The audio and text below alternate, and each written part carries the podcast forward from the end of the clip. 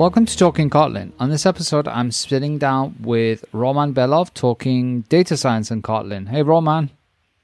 Hey. Hi, Hadi. How are you doing? Thank you. How are you? I'm good. How is the weather in St. Petersburg? Uh, actually, it's extremely warm for February. Yeah, like, same as here. Oh no, it's always warm here. But no, it is actually a little bit warmer than than it is. Um, I don't know what's going on with the world and, and the weather. Have you heard anything? Like, is there? Well, any... I speaking about data. speaking about data, uh, I know for sure that uh, climate climate is changing.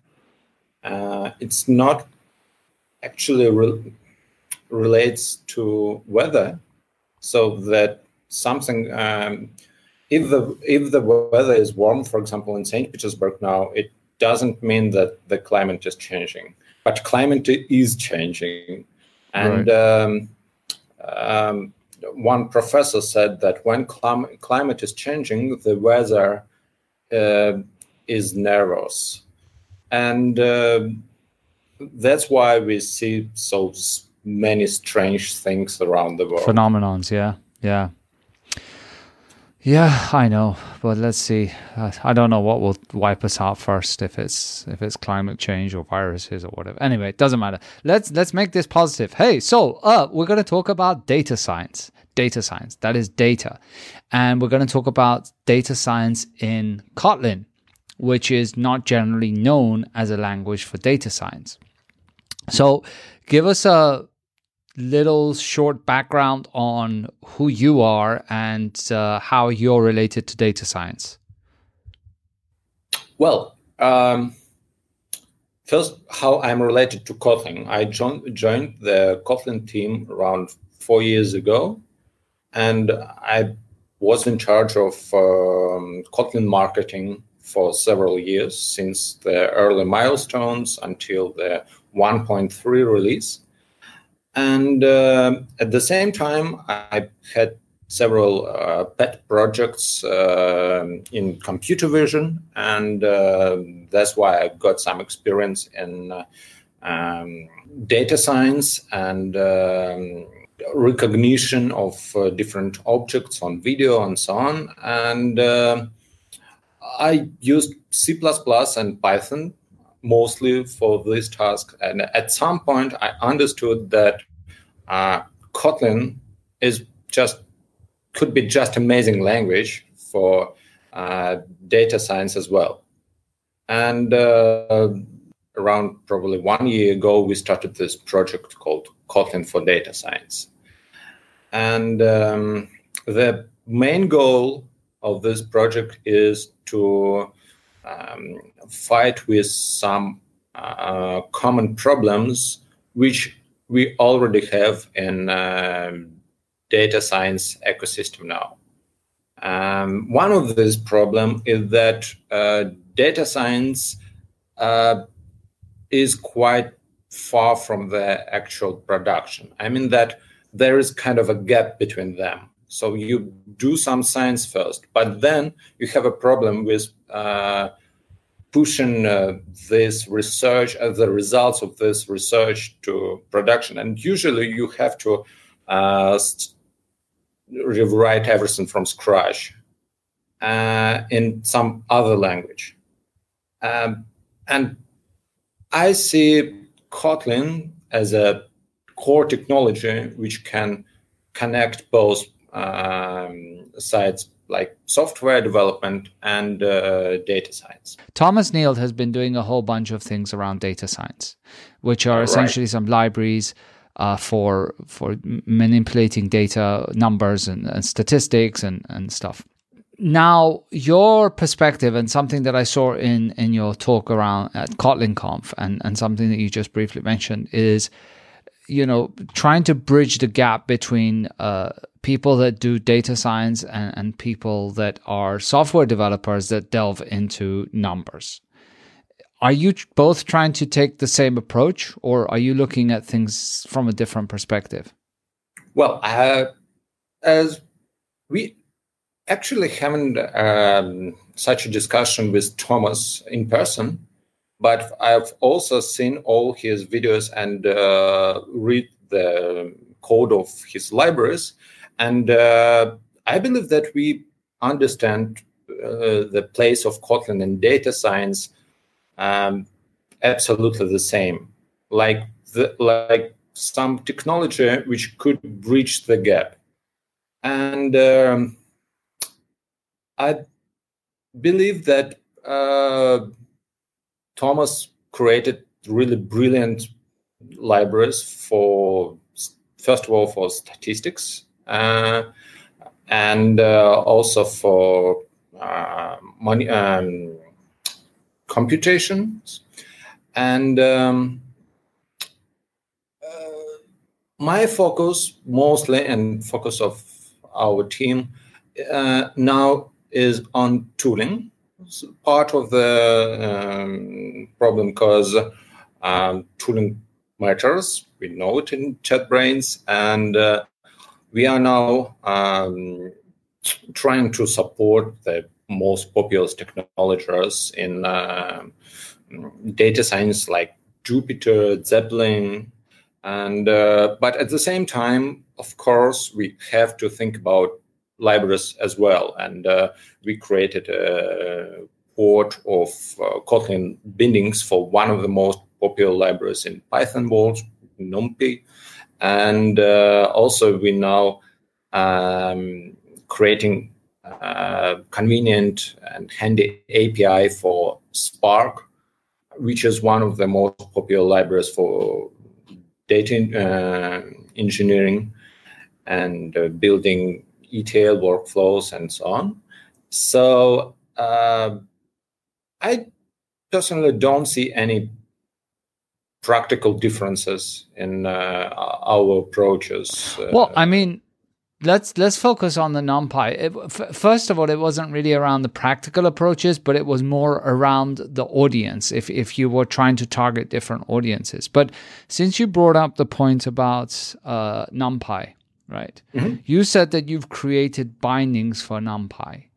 Right. Uh, which essentially is the same way, I guess, that you would create, you know, if you're talking to Kotlin, if you're working with Kotlin native, you have this tool which is called C CInterop, which allows you to create bindings to C libraries. You're saying that you've essentially done the same for NumPy, right? And right. and we can get into how exactly you've done that in a second uh, because that's kind of interesting to see how, how that's being done. Uh, but wouldn't you say that? So you're taking the approach of saying, okay, I'm going to create bindings for a popular library such as NumPy, whereas Thomas is more kind of like, I'm going to write this from scratch in Kotlin, not NumPy, mm-hmm. but you know the the kind of like the equivalent thing.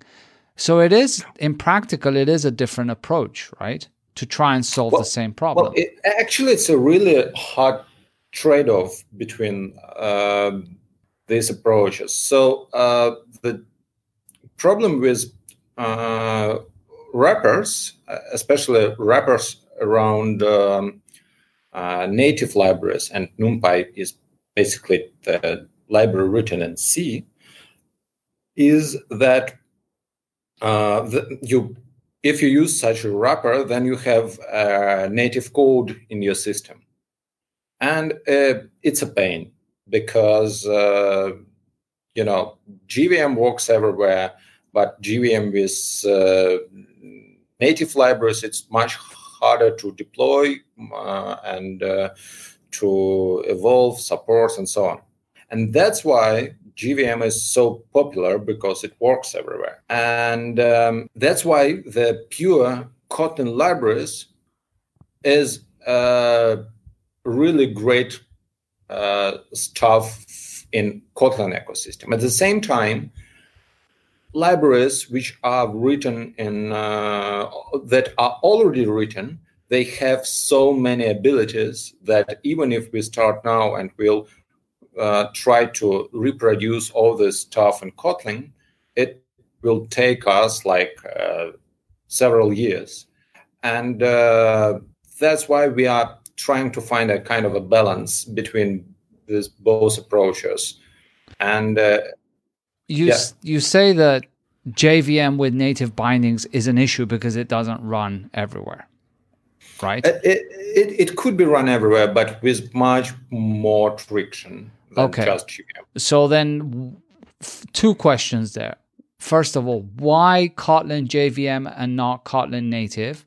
And two, if you've taken the route of Kotlin JVM, how are you going to avoid that uh, friction for users? Um, well, the first question why Kotlin JVM but not Kotlin native? Uh, basically, because there is no REPL mode now for Kotlin native. Um, it's the mostly because of the com- uh, speed of uh, The compiler. compilation. Yeah. Yeah. And REPL is fundamental in, in data science, I, I yeah, assume. absolutely. Right. And so REPL is uh, the most convenient way to do the exploratory data analysis. And and sorry, Um, just just stopping there for a second because I'm not really familiar with many concepts in data science. So, uh, the Jupyter notebooks is that Mm-hmm. kind of like a visual REPL as well? It's it's kind of a way for you to It- it- explore. it- it- it's absolutely like a REPL. Um, probably one of the main difference is that uh, usually in REPL you execute line by line. Uh, in uh, Jupyter notebooks, you execute cell by cell, so you can um, write several cells, uh, several uh, lines of code in one cell, and execute all together. Uh, uh, but yeah, basically it's just uh, REPL, which supports lots of different types of visualization. okay. Uh, the most probably closest thing to uh, uh, Jupyter, which everybody knows, is kind of uh, Mathematica, Maple, uh, MATLAB, and so on. Okay. All this, Yeah, I'm familiar with uh, MATLAB and Mathematica. yeah. Okay. So you were saying, Uh, yeah, that uh, so essentially the the Kotlin JVM or the not native is basically because of lack of proper REPL and uh, a proper compilation speed, right? Yeah, we are actually talking about it with the native uh, team a lot, and uh, they understand our needs and they are working on the um, speed of compilation. And but um, it's not probably that basically REPL is not the primary focus at the moment. Yeah, but speed of compilation should be. Yeah. So uh, at some point, we will be able to use Kotlin native with um, all this data stuff, uh, and that's basically that's why we are uh, trying to create Kotlin wrappers around native libraries. Because at some point, because now it works through JNI, which is not the most beautiful technology in the world. But uh, at some point, we can easily migrate uh, these Kotlin APIs to Kotlin native uh, by um substituting this intermediate layer. And uh, at that moment, we will already have uh, the expertise in Kotlin API, the some major Kotlin API around this library, and so on. So uh, I think that Kotlin native could be much better interoperable with Python world because basically they both native uh, languages, like because all these Python libraries mostly are written in C, and many of them has C API, and uh, and also they have a really similar um, memory models with uh, reference counting and so on. So it would be much easier to uh, create Kotlin native wrappers around NumPy, for example. And actually, there are some experiments around it. But at the current moment, our choice is Kotlin JVM for data science. Fair to say then that because I mean this was one of the concerns I had is okay so you are not using Kotlin native because of compilation speed so you're doing all of this work around Kotlin JVM but would it be accurate to say that the work that you're doing around Kotlin JVM, essentially, once you get what you need from the Kotlin native team in terms of compiler speed, etc., all of that effort won't be wasted. That you could essentially just now say, okay, now we're targeting Kotlin native. It will be uh, Kotlin native wouldn't be a single targeted. It would be a multi-platform approach then. Okay, which is goes well, multi-platform libraries which can work with JVM, for example, uh, in uh, because most of data engineer uh, engineering uh, pipelines are on JVM, and the whole uh, ecosystem around big data is also on JVM. So uh, yeah, definitely it won't be wasted. yeah, which was the next question is like, you know, ultimately you want to try and make I mean ultimately you don't want to try and make, but given that Kotlin targets multiple platforms, why not do this as well, right? And and it seems that this is the direction that you're going. So the other aspect that you were talking about was was tooling. Uh, does Jupyter Notebooks fall under the category of tooling? I assume. Mm-hmm. Yeah. So where are we there? I mean, what what for someone that is um, what someone that is not familiar entirely with Jupyter Notebooks, uh, like myself, I know that you've said it's kind of like a it's kind of like a MATLAB or an advanced REPL, but what what essentially that is is would it be fair to say because I, I think I played with it recently uh, when you were showing me some example, but it's kind of like a web page where you can essentially just write some uh, Kotlin code and then have that execute and display the results in graphs, etc. Right? Mm-hmm. Okay. And yeah, absolutely. So, and, and internally, it's, it's very important to understand that it consists of two different parts, like backend with um, ex, uh, with a kernel, which can execute uh, pieces of uh, code, and uh, front end, which uh, is basically yeah a web page which presents the result. And that technology is originated in the Python world. Uh, yes. And the backend is written in what, C? Uh, the backend of Jupyter written in, uh, there are different, the C and Python as far as I remember. Okay. There are quite a lot of in Python. Okay. And so how are you porting that over to to Kotlin? Have you actually implemented a new version of it or again are you trying to reuse what's existing? No, there, is a kind of um, let's call it plugin API for, for it. So there is a, some protocol for messaging. Uh, and uh, when you type something on a front end and then click execute, it uh, the code will be sent by this protocol to kernel. And there are lots of different kernels for Jupyter. There's a MATLAB kernel, there is Scala kernel, there is uh, IPython's kernel, which was the original one, and now there is a Kotlin kernel as well.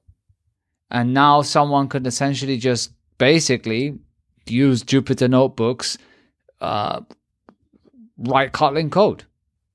Yeah, absolutely. And get results. Yeah, and for uh, getting this kernel, you can uh, take it either from uh, PyPI, which is pip uh, in Python, or Conda, which is uh, also a package manager, which is hugely popular among data scientists. And uh, then it will automatically install everything you need. And then you can just uh, write Kotlin code in Jupyter. And that's it. It's very easy to start with. Cool. And this is available right now for people to play with, right? Yeah, yeah, absolutely. And we should uh, link to the to to the where people can download that in the show notes. But one aspect, of course, that I, have often asked uh, Thomas as well uh, when when we've discussed data science is the the DSL faci- uh, fa- facilities of uh, sorry the DSL abilities of Kotlin and the fact that you can try and make Kotlin look less uh, m- like a programming language and more kind of like um, natural language, so to speak. I know that's that's somewhat of a far fetch because it's not going to be complete. Like no natural language that I know has curly braces in it, but nonetheless, I think we both know what what I mean, right? So does that does that have you done anything with that when it comes to Jupyter notebooks or like do you provide some kind of DSL or you just basically it's just simple Kotlin constructs that people have to work with? Well, uh, speaking about language capabilities, um, the first thing that I'd like to discuss here is um, typing system first. Because uh, Kotlin is a statically typed programming language and um, and we all love it. Uh, usually, as software development uh, developers, we love statically typed languages because they give us ability to write uh, big systems and have proper tooling. But when uh, it comes to data science and especially REPL experience, everything is a bit different because um, in REPL mode, you have a kind of a combined compile and run time because you run, then you compile the next part of the code, then you run this part of the code, and so on. And um, dynamically typed languages like Python are much more convenient in such experience because they can uh, use the data, the underlying uh, objects, to actually uh, add some. Um, so you, you, you can um, actually use some constructions in code which um, couldn't be possible in statically typed language because in statically typed language you can't assume that the data is of some particular type. So um, and that's why the first thing which we create in Kotlin now uh, for data, specifically for data science, it's kind of a data, it's kind of a type providers. So for for example, let's say you um, yeah, could you maybe um, explain what that is to because I'm sure yeah, that so, there's people not familiar with it. Yeah, so let's say we have uh, some um, JSON and uh, this JSON has a, a, big hierarchical structure. And to read this JSON in memory, you need to somehow reflect this structure in, in your code. Otherwise, you will have some, the object with uh, lots of uh, maps, uh, and you will need to uh, extract the data by uh, accessing it by labels in, which are stored in strings, which is not convenient. So in that case, now in Kotlin, for example, without type providers, you have to um, create a class with lots of fields and uh, uh, sub um, all the hierarchies of those you know nested the, class not nested all the hierarchies of the different types that the the, yeah, the class absolutely. has. Yeah. So, but at the same time, it would be you already have this JSON, so it would be great to create this class on the fly when you got this object. Yeah. And in REPL mode, you can do it. And um, we created a system of hooks which uh, can trigger on some types and ra- and um, run some code generation to uh, generate code which will be executed on this hook uh, and will wrap the this object and provide the class which is corresponding to data and it's extremely uh, expressive for um, especially in data science, because one of the main concepts in data science is data frame. Basically, data frame is just a table with uh, columns, and each column has um, its name, but it's uh, it's a dyna- uh, dynamic structure, and uh, that's why it's really hard to create a convenient Kotlin API for generalized data frame. But at the same time, with a uh, mechanism of type providers, you can generate a new type for every new uh, data frame uh, data frame you have in memory. And um, this point, I have to prize Kotlin for lots of uh, things we have like um, extension properties, extension functions, and so on, which gives us ability to uh, simplify this uh, code generation process uh, significantly. Are you using the compiler plugin at all for that? Uh, at the moment, no. It's not a compiler plugin because we're in REPL mode. So we can just uh, run some additional code uh, between the after the cell execution. Right.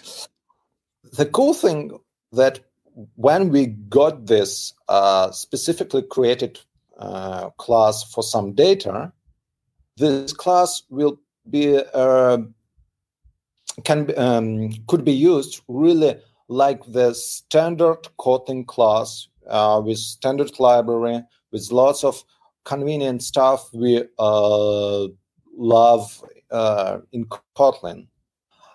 Uh, and what is more important, it's still statically typed language with cool tooling, with auto completion, with uh, lots of different um, uh, stuff like, uh, for example, DSLs. We can create statically typed DSLs for such objects. And we did it. And uh, now I'm gonna uh, uh answer your original question regarding DSLs. We created DSL API for um, data frames based on amazing uh, library by Holger Krangl uh, called um, oh Holger Holger Brandl called Krangl, uh, and this. I'm sure he won't mind that you forgot you you confused his surname with the library name. And um, based on this uh, Krangl library, we created Krangl typed library with uh, type providers uh, and DSLs, and uh, it the experience was working. It's not yet released. We are going to release it fairly soon, probably in the upcoming months. But the experience is just amazing because it's like it's less verbose, even less verbose uh, than uh, Python um, library called Pandas, uh, but at the same time, it's uh, much more strictly typed, and you can uh, uh you can see lots of uh, errors, like in compile time. You see um, good auto completion at any point, and so on. By the way, we created a proper completion right in uh, uh, Jupyter notebooks, uh, which is which is cool because uh, Jupyter notebook are actually a JavaScript uh, platform, like web platform, and you can create extensions for it easily on on a front end which is really great. And that's why Jupyter notebooks are so cool because lots of people write extensions for them. And what's next for you in terms of uh, well, of you? I mean, and you and and the project project itself. Like, uh, when it, when is it going to be released? What is on the roadmap? We are constantly improving Jupyter experience. So the next step will be releasing uh, completion um, on the fly compilation uh, checking and um, some um, other stuff. Also, we are going to finalize this mechanism of uh, code generation and uh, generalize it and uh, make other libraries, not only Krangl, but lots of other stuff, for example, Klaxon or for JSON or mm, pro, what's next? Um, actually, there are quite a lot of different libraries which can benefit from this code generation approach. And um, at the same time, we are working on the production side of the data science like data engineering, Spark, and uh, Vitaly Khudobakhshov now works on uh, Kotlin API for Spark. And um, uh, hopefully it also will be released on summer. But the still the core thing now for us is a community because um, obviously we can't create all the necessary libraries on our own. Only community can do it. And uh, we hope to spread the word about the capabilities we have now in Kotlin for data science and inspire other people to jump into this wonderful game and uh, write um, and probably write or port some other libraries um, to Kotlin. And talking about the community and getting involved, how will people get involved? Like, you know, if I'm, let's say I listen to this podcast, how mm-hmm. do I know, like, where do I download the the Jupyter notebooks, uh, Kotlin support for Jupyter notebooks, or these things that you're doing? Because you know, going to the Kotlin Lang website, I don't feel like we're really highlighting this, right? Well, if you uh, open uh, kotlinlang.org, uh, there will be data science like in the first sentence. And uh, and that goes to the data science overview. And from there, you can see the Jupyter kernel. Excellent. So this is recent, right? This hasn't been up. Uh, yeah, it's, yeah. It, it's basically the best entry point for uh, trying all this stuff. And uh, there's also a short alias, which is kotl.in slash ds. Okay. But yeah, so essentially, folks go into kotlinlang.org, uh, learn, and then we've got Kotlin for server side, for Android, for JavaScript, for native, and now there's a new one that is Kotlin for data science, and that provides essentially a summary of a lot of the things that we've been speaking about and how to proceed next. Very cool. Cool. Thank you, Hadi. Yeah. Yeah. Thank you for coming on, and uh, looks exciting what you're doing, and uh, eager to learn more about it. So uh, until next time.